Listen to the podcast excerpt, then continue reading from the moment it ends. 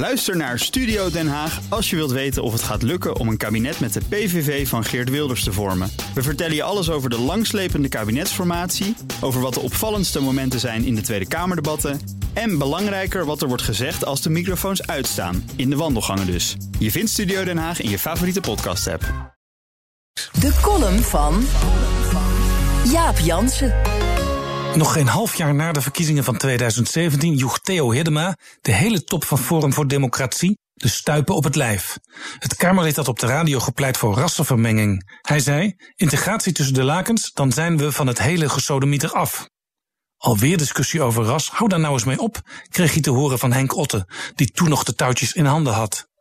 De volgende ochtend brak paniek uit want Hiddema zei tegen de fractievoorlichter die hem ophaalde om naar Den Haag te rijden, dat hij nog dezelfde dag de partij zou verlaten. Die voorlichter, Jeroen de Vries, belde meteen iedereen bij elkaar. Spoedoverleg op de fractie. Het bleek een practical joke, een misplaatst grapje, gaf Hiddema toe. Hij zou zoiets nooit doen, zei hij, al zou ik er duizend redenen voor hebben. Nog geen twee jaar later stapte Otte en de Vries, inmiddels bij de senator, zelf uit de partij. Scheuring ook in het Europees Parlement, in statenfracties en vorige week een breuk in de enige raadsfractie die ze hebben, in Amsterdam. Het zijn vaste patronen in elke nieuwe populistische partij.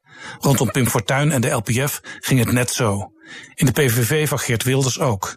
En terwijl fracties in deze tijd van corona voornamelijk nog via het beeldscherm vergaderen, lijkt het onderlinge gedoe bij de populisten alleen maar toe te nemen. Ik zou niet vreemd opkijken als de Tweede Kamer, die deze periode al twee afsplitsingen kende, binnenkort in plaats van 15 fracties er 17 telt. Want Denk, in de vorige Kamerperiode afgesplitst van de Partij van de Arbeid, en ook 50PLUS gaan rollenbollend over straat. Bij Denk heeft partijvoorzitter en Kamerlid Selçuk Usturk Tunahan Kuzu gedwongen tot aftreden als fractievoorzitter en vertrek op termijn. De nieuwe politiek leider Farid Azarkan eist nu dat het bestuur aftreedt, maar Usturk weigert. Nadat het drietal eerst Kamerleden met Turkse wortels in andere fracties etnisch profileerden als onzuiver en onbetrouwbaar, hebben ze nu elkaar ontdekt. In 50PLUS blijkt oprichter en erevoorzitter Jan Nagel het niet te kunnen laten zich met de partij te bemoeien. Hij kreeg alle Tweede en Eerste Kamerleden, op politiek leider Henk Krol na zover, zich te scharen achter de roep om partijvoorzitter Geert Dales te wippen. Terwijl Dales juist mede op verzoek van Nagel voorzitter was geworden met de belofte een eind aan het gedoe te maken. Intussen voelt Thierry Baudet zich steeds eenzamer. Zelfs zijn vrienden van Geen Stijl en de Post Online steunen hem niet meer, verweet hij ze op Goede Vrijdag in een live gesprek. Hij voelt zich verraden. Precies wat Geert Dales intern, maar natuurlijk weer uitgelekt, zei over 50 plus. Broedermoord noemde Kuzu het in Denk. Partijen zonder maatschappelijke wortels, met vaak maar één ster en verder heel veel ego's. Het is vragen om problemen. Gelukkig voor Baudet steunt Theo Hiddema hem nog die stapt immers nooit op, al zou hij er duizend redenen voor hebben. Columnist Jaap Jansen. Terugluisteren? Ga naar bnr.nl of de BNR-app.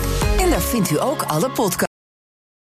Ook Thomas van Zeil vind je in de BNR-app. Je kunt live naar mij luisteren in Zaken doen. De BNR-app met breaking news. Het laatste zakelijke nieuws. En je vindt er alle BNR-podcasts. Bijvoorbeeld Het Nieuwe Geld. Download nu de gratis BNR-app en blijf scherp.